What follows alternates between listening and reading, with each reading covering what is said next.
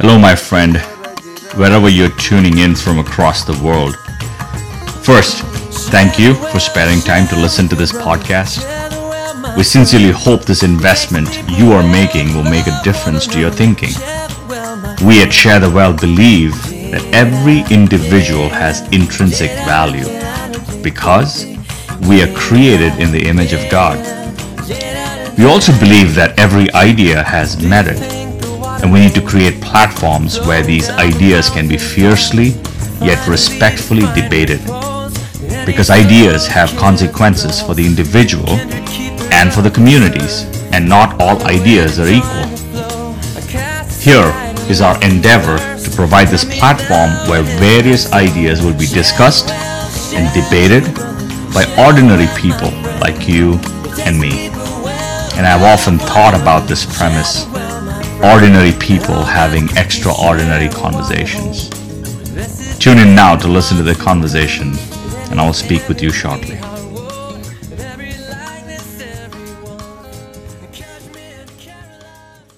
Thanks for joining, guys. Appreciate it.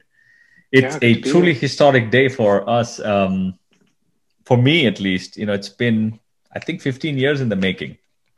When I f- first read the passage of Hagar being abandoned, and then uh, um, the angel of the Lord, it says, came and said, That's the well. She ran out of water. She abandoned her kid. She was all alone, and, and the angel of the Lord came and said, um, Hey, that's the, here's a well. Drink the water from there and go back. So that's when the well began. And then it kind of coalesced into Jesus meeting the Samaritan woman at the well. And, you know, it's, it was like strangers coming together, meeting at the well. And, and so that, that well and this well, and then we were going through all of this polarization of, um, you know, that, that's happening right now in at least North America, right? Maybe even in other countries. And we said, wow, let's talk about share the well. And I remembered Caedmon's Call's song, and that's how this whole concept came about. Uh, kind of, it was all put together, I think, in my head at least. And uh, I said, okay, let's let's start a podcast. There are so many voices, and then Ravi Zach was Ravi Zach passed away, and many of these old voices are going away. So we need more voices in um, to have this dialogue and debate, and and so began the journey. Now it's uh, I've actually recruited people from South Africa and Argentina to talk as well, and in South America as well. So it's going to be truly international. Nice. It seems like uh, Ravi Zach's quite the legacy to follow, but uh, hopefully that's prophetic. He's had some bad legacy coming up, you know, in terms of the allegations at least. Uh, that's been there recently. Uh, Oh, that so right? Sad. Yeah, it was sad to kind of see that. Well, I don't know. You know, these things always come up, and uh, we got to give them credence, but we we've also got to mind be mindful of uh, these, you know, allegations. Anyways. Mm.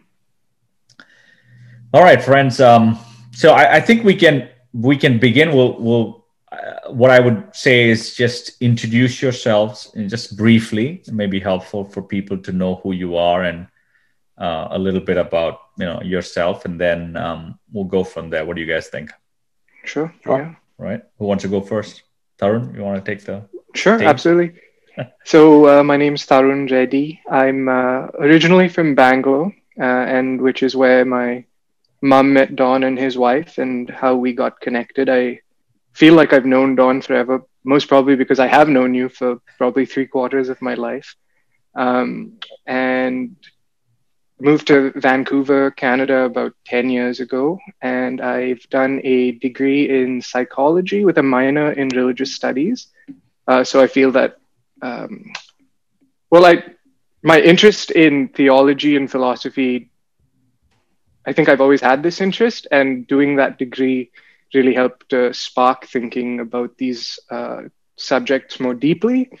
Uh, and just currently, I'm sure we'll get a lot deeper into it, but currently, I would consider myself a Christ-leaning agnostic. Um, yeah, and uh, I was working in the food service industry until about eight months ago when COVID changed uh, changed those plans and now currently just applying to law school. So that's where I am right now. Awesome, Tarun. Thank you so much. Clark? You bet. Yeah, so uh, my name is uh, Clark Wong. I uh, am a physician in uh, New York City. I grew up in Taiwan, um, and my family moved to the States when I was five. Uh, grew up, um, you know, standard uh, Buddhist slash Taoist slash ancestral worship kind of background.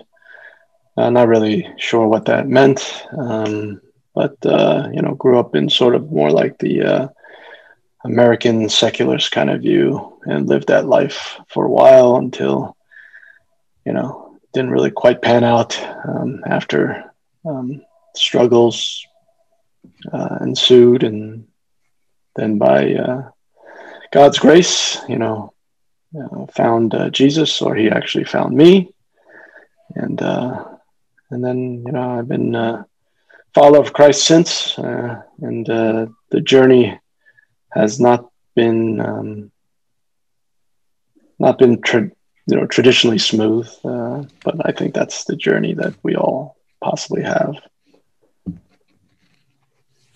Cool, that is awesome. And so we're going to um, you know explore the topic of worldviews. So we we have four pods in the podcast one of which is worldview. Um, we'll explore. I think we be we can do some um, introduction to the concept itself, and then we can go into each of your worldviews and and how that came about to be, and then we can exchange ideas and and challenge one another as well as to uh, why we believe what we believe, and and and see how we can, uh, you know, how I can help kind of moderate that discussion and you know end of it i think we we go back richer um, challenging our own thought process. First of all understanding our own frameworks and challenging our own thought processes and and hopefully give us some more uh, food for thought right? So if that's if that's okay with you guys. Totally. Right? That sounds good. Okay. So my first question to the two of you, uh, and uh, maybe we can reverse this time. Clark, you can go first, and then Tarun, you can go next. Mm-hmm. Uh, is what, according to you, is a worldview? Right? I think you know, according to you, right? We'll, we'll, we'll get to kind of common consensus as we talk through it. I mean, uh, you know, what a worldview is to me is basically an individual's prism on how to filter uh, information, um, stimuli, uh, data that comes into that individual, and then how that individual then processes that information. Um, and then out from that prism will then their actions be uh, affected, or it actually may even uh, control their actions. Mm. Um, yeah, that's that's cool. So it, it's a framework that you say that helps with thinking and then eventually acting, right? Well, it, yeah, I mean, it's every, uh, you know, I have to believe that every human being uh, has this innate, whatever you want to call it, you know, uh, uh, processing, you know, system. You know, why the, the it's the why do we do what we do, or why do we think what mm. we hmm. think? Yeah, interesting. It's we'll get to some building of that up right um, at some point because it's it's not static right? It kind of is malleable to change as data comes in and sits, and even processing that change of that worldview is going to happen because of a worldview, right? If you imagine, so it's like a you have a, a line of code that is pulling other codes in and changing itself, right? And then because of that change in code, you're going to get more codes in to change itself. So it's going to grow over a period of time, right? It's going to change and shift, right? It's in its shape. Yeah, absolutely. It's it's a fluid thing. It's a fluid thing. Right. Totally. Right. I, I feel like I can I can maybe build off of or, or riff on on that idea of there being Don, what you're kind of speaking of with the that meta story or the or the or the code that writes the code. Um, for me, I've always I've thought of worldview as your each of us has a set of axiomatic beliefs. We each have these irreducible beliefs where when you question why it is what you believe, you can keep if, if at the surface level you hold a belief and you ask the question why, um, there's a response. And if you ask the question why of that response, you get a further response. And I think that uh, each of us has these core set of axioms, which is the lowest level, the most irreducible why. And I think based on those set of axioms, you start to it's almost reverse engineering it, I suppose. You you see those based on those axioms, you start to filter your the way you think, the way you speak, and the way you act. So essentially, your worldview I'm not sure what worldview is exactly. I'm not sure if it's the set of axiomatic beliefs, those core principles, or if it's the core principles plus the filter that Clark was talking about, which then leads to your speech, thoughts, and actions. So it's either those three, or it's the or it's one of those, from my perspective. Very, very interesting, right? So, you know, I, I was thinking about it. So let's let's just take what you've said, Tarun. Axiomatic beliefs, filters that apply on top of that axiomatic beliefs, mm-hmm. and then following that, whatever thought, word, and action proceeding from that. Yeah. But that pro- that that processing of the world around, the information that you have around you, to be able to, as as Clark said, the stimuli and the perception of the things around you to lead you into that stimuli is dependent on that axiomatic beliefs right? you need you need a kind of a starting point right? Totally. you, you need a kind of a floor on which all of this is built on mm-hmm. do you guys agree it's a system i agree with you it's not a piece only but i think it's a system and can that system feed itself right in some sense it, it is in some sense feeding itself. Isn't it? Question. I mean i think the ax- axiomatic points are the filters. I mean you process it so quickly that you know, you know some some you process more mentally but some actually have become ingrained almost reflexively. Mm. Yeah. And I think when we ask like a practical question, I think it'll come up, right? Um, and and you will see that when you ask certain questions, there are some questions that you will have a similar answer. Some questions you will have a different answer, right? So let me think of one, right? Just a simple one. Is it right to be violent unnecessarily? What would your view, worldview tell you? I mean, it, even that statement in it itself has to be parsed out. I mean, that statement is it right? You know, the world will view will affect what you consider right and wrong. Yeah. If you were to just take the full thought of what I said, is it right to be unnecessarily violent? What would your response of your view, your response, your stimuli be? I would, I feel like my response to that is, my response to that is based on, on my axiomatic presuppositions or on, on my axioms itself. So for instance, that question is it right to be violent unnecessary then leads to the question or leads to a response which i would which i'm assuming that 99.9% of people would say no. And then the answer or the question that must be asked of that no is why?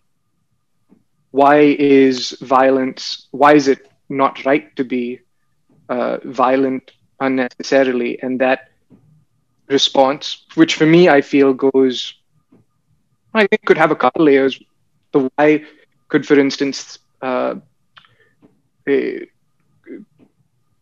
could uh, to ask why the, an answer to that question could be it's uh, not right because uh, it leads to damaging people or injuring people um, and then the question of once you apply why again to that question would lead you to another question and eventually you do get to your axioms yeah um, which yeah sorry. Anyways i perhaps ram- rambled a bit over there but no no no. Good good. No it's it's it's phenomenal because we, we are as clark as you said we have to parse that out. You have many elements to that statement. And the many elements to that statement will be dug. But i'm just saying at the at the response level i i am i'm almost expecting the two of you to say i'm almost expecting. Maybe i'm wrong. To say no right right um does that make sense i don't know clark you want to say no i mean that that statement is the reason why we're having this discussion because uh, you know a lot of the at least as far as I perceive, a lot of the troubles in the world nowadays is we can't come to a consensus on that statement. Is it right to be violent? You know, you, you take again. I, I'm I'm speaking just from you know uh, studies because I've never been there, but um, you know you have to believe in certain faith-based uh, religions such as you know Islam, you know that so as as as some will interpret some of the Islamic readings. This is not all Muslims. You know that statement may be interpreted differently. Um, again, you know, you take then, and even in American history, the the Black Panthers, is it right to be violent? You know, and that's why the worldview, what your innate perception, your worldview affects how that statement is interpreted. Right. But I'm, I'm interested more in what you guys have to say, right? Your personal um, view on it. I can, I, I think maybe to answer that, I wonder if we can maybe move into, or maybe what I can do is share a couple of what I believe are my axioms that I build my worldview and perspective off of, and why and how I would arrive at a response to the question of is unnecessary violence right? Um, and then perhaps you guys can riff off that or critique or comment on those axioms. Um, but and I'm sure there are more, but to me, I've when I think about what I know that I know that I know, those it comes down to two things, and these are my irreducible whys based on based purely on phenomenology, so just on my experience of reality and my experience of the world. I can't give you a rational reason for why this is the case, but this is just how I perceive it, which is that it is better to move from a direction of suffering to a place of thriving. So that idea of shalom or fulfillment, um, it's better for us as a species, as individuals, to try and reduce suffering as much as we can and move ourselves towards a position of thriving. Um, so that's my basic axiom. And in response to that question of is unnecessary violence right?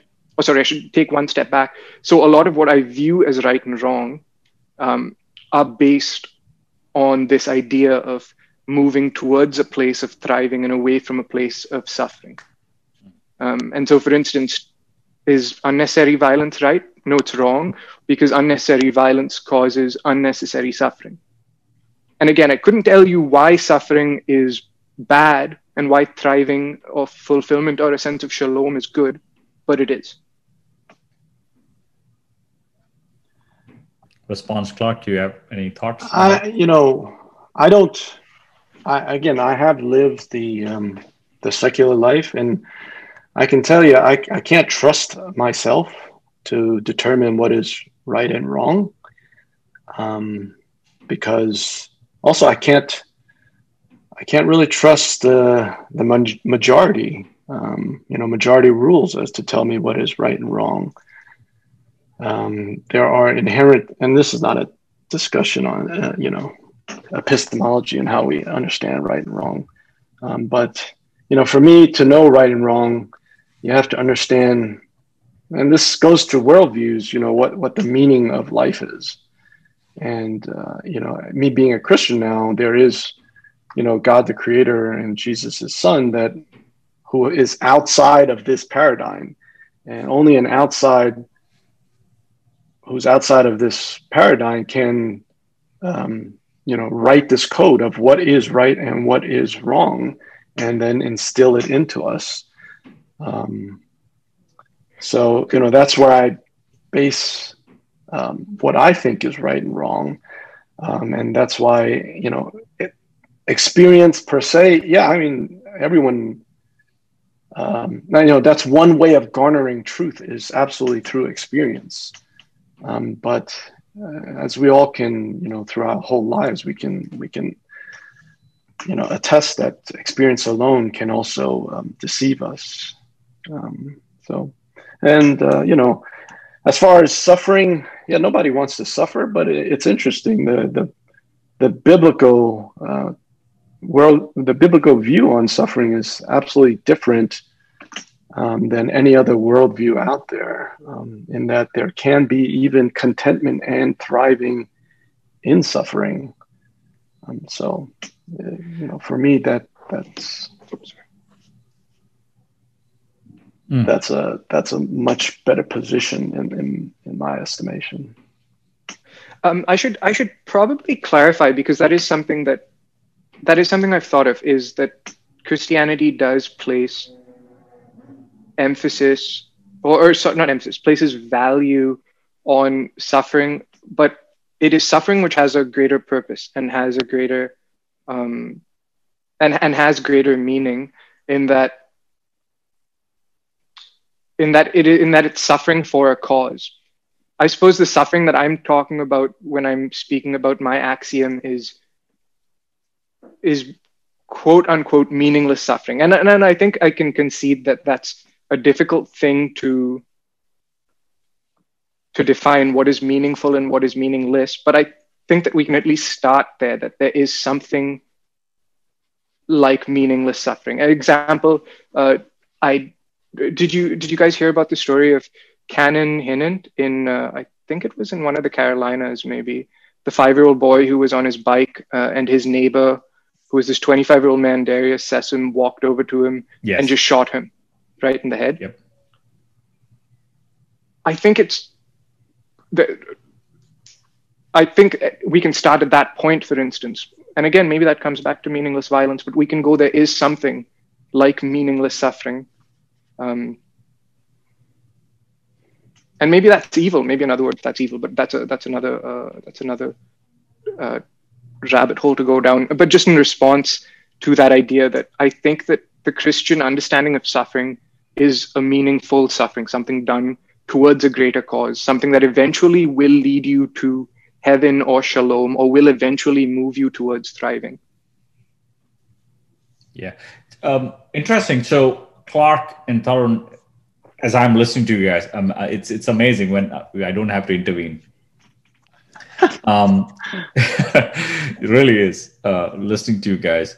Clark, you're moving away your point of reference is away from you to be to defining your axioms. Am i right? Well i mean you know as i said um, you know the human the human mind can deceive you know? And so and as i said I, I that's an axiom as well right? That's part of your worldview well, exactly. So, you know, following on what Tarun said, you know, part of experience has taught me that. Mm. And it's also in the Bible. So, you know, I have confirmation uh, from multiple sources.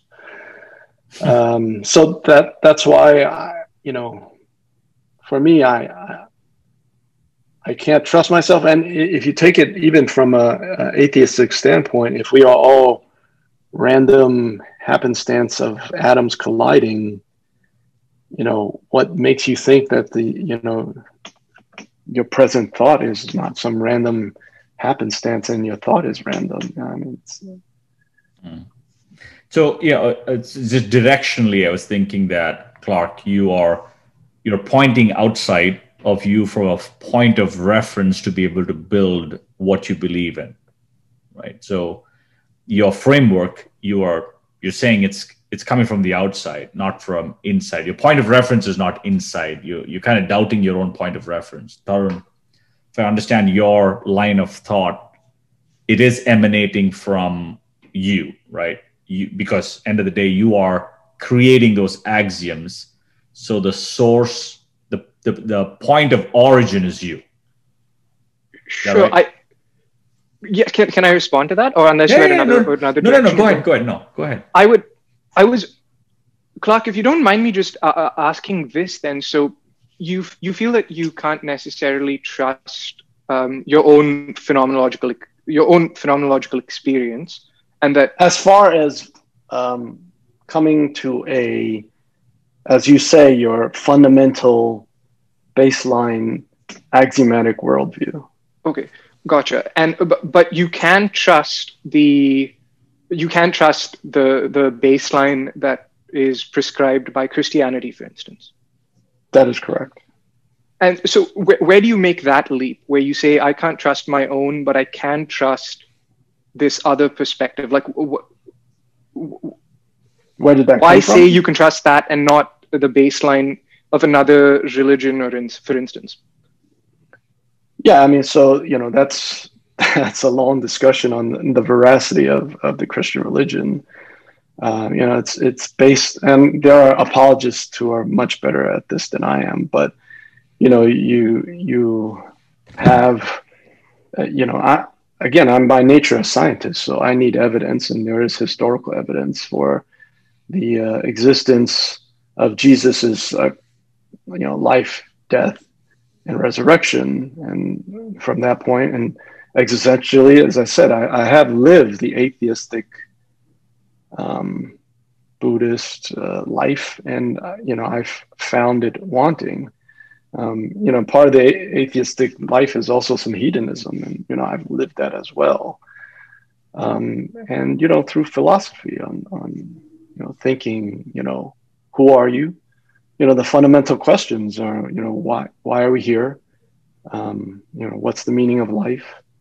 uh, who created us, um, you know, who gets to dictate morality, um, and after it's all said and done, where where do we go?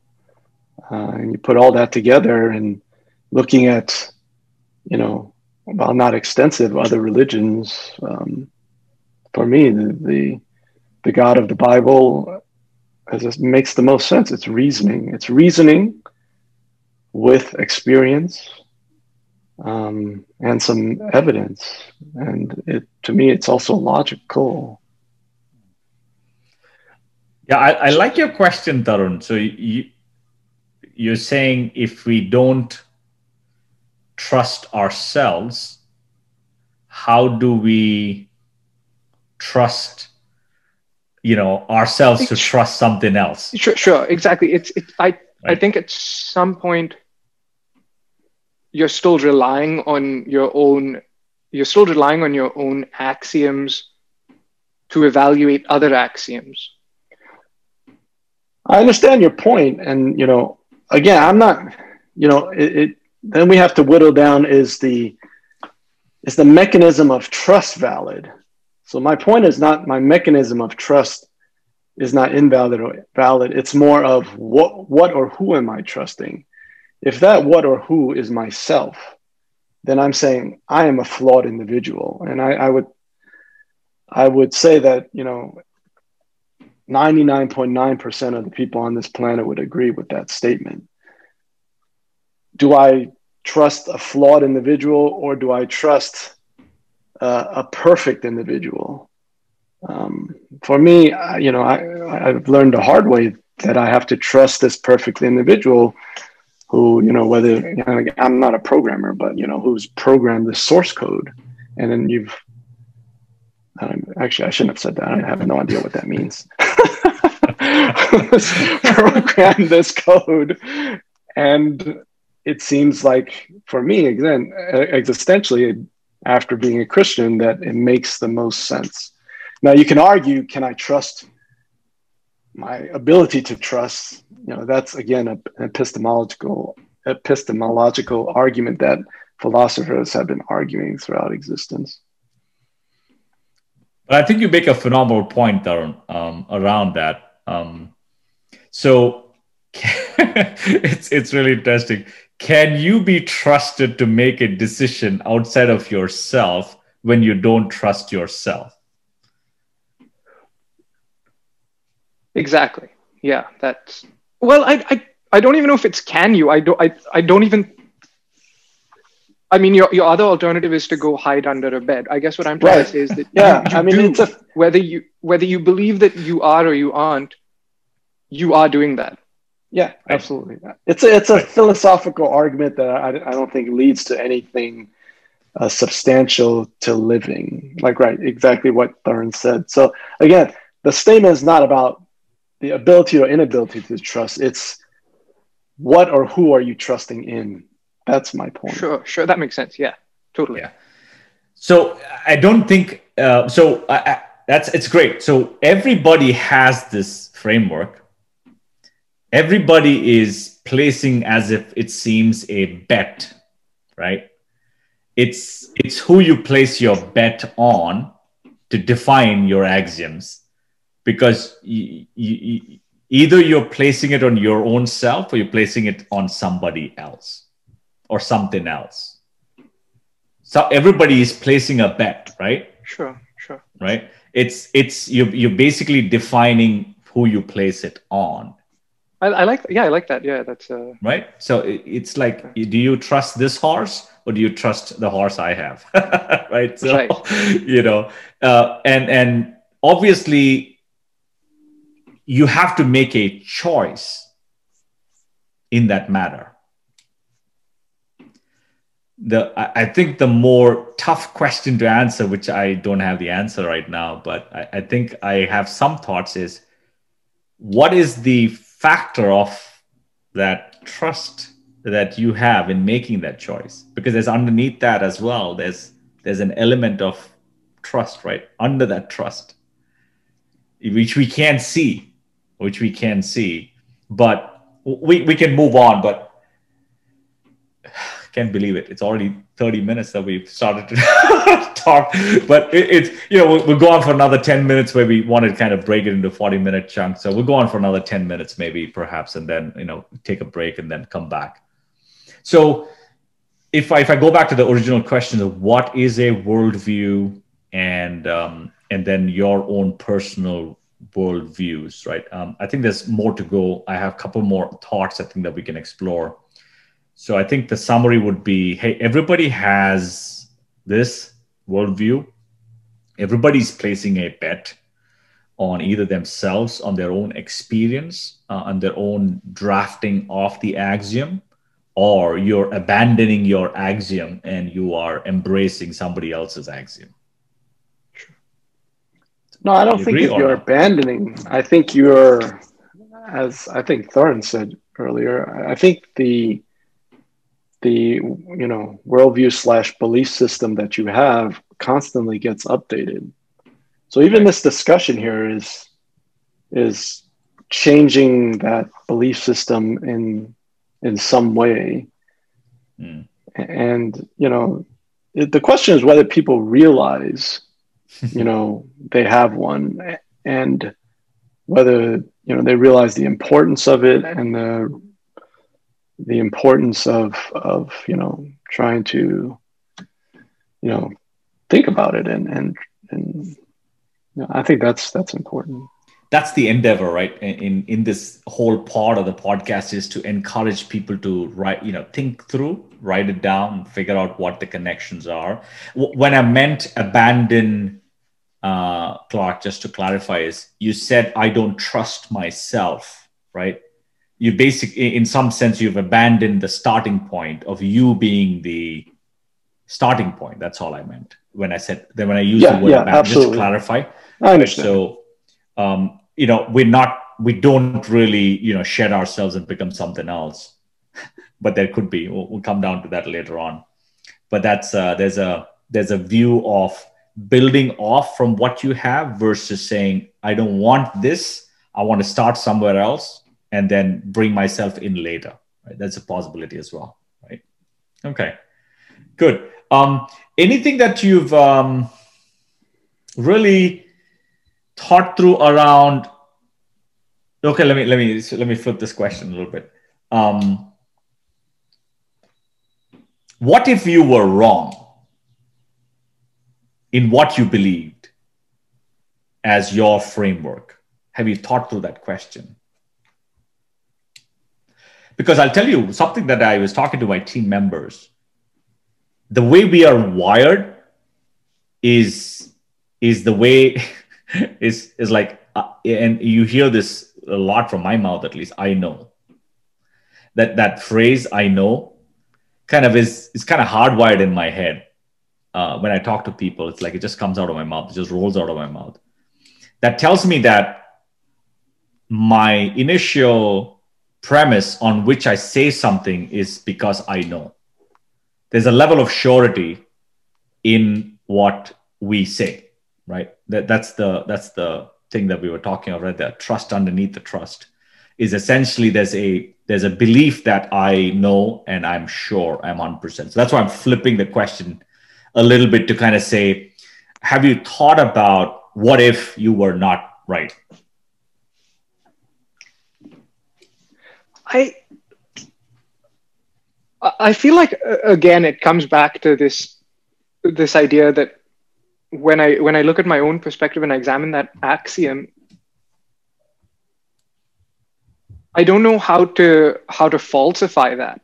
I don't know how to look at that axiom and say it's not better to thrive. I that, that's that's just some form of pure chaos. Maybe that's what hell is. Even it's it's a complete lack of desire or inability to thrive.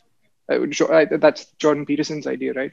Um, and so I I don't I don't even know how to ask that question or, or how to evaluate my that axiom in response to that question. I feel like that question seems to make a lot more sense if you are choosing to uh, to trust in another worldview.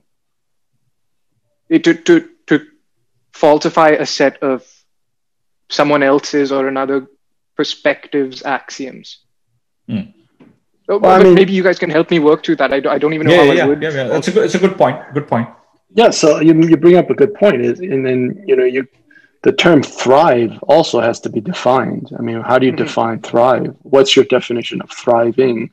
Because if it's material thriving, you know, you have tons and tons of super wealthy out there that totally. you know probably not emotionally, psychologically, um, you know, again, this is conjecture, but you you can see, you know, their behaviors uh, not really thriving. Um, whereas you could have somebody like even you know Gandhi, who you could say materially was destitute, but was thriving in his own way. Sure. Yeah, I, I would I would definitely agree that there's there is a there's a huge amount of vagueness associated with that word, and it's it's uh, it's perhaps better understood with a uh, through the through the filter of your emotion, where we all understand on a on a on a heart level to use that language, heart and head, on a heart level, what it means to thrive. One of the ways I've tried to specify it and reduce the vagueness is uh, it's with this it's with this acronym EPSIS. Uh, so it's essentially just categorizing my life into into or i guess dividing my life into a set of categories which i can then use to evaluate hey am i moving towards some form of thriving or not? Uh, and the epsis is uh, the emotional the social the intellectual spiritual um, and i guess epsis f uh, financial. So for me thriving to thrive is to be moving in some direction again it can sort of in some of them it's easier to be more objective in some in some of these categories it's more difficult but the point is i'm aware that in each of these categories of my life the emotional the spiritual intellectual social financial that I could be, I could be, I know what better is and I know what worse is. And so I can be moving towards better. And to me, to do that is to thrive. But what is your reference on better and worse? How are you how are you judging better worse? So, so to use an example of so, so to use those those categories, for instance, and this is going to be fairly crude. Um, if, if, if I can use those categories, um, the so judging my emotional health.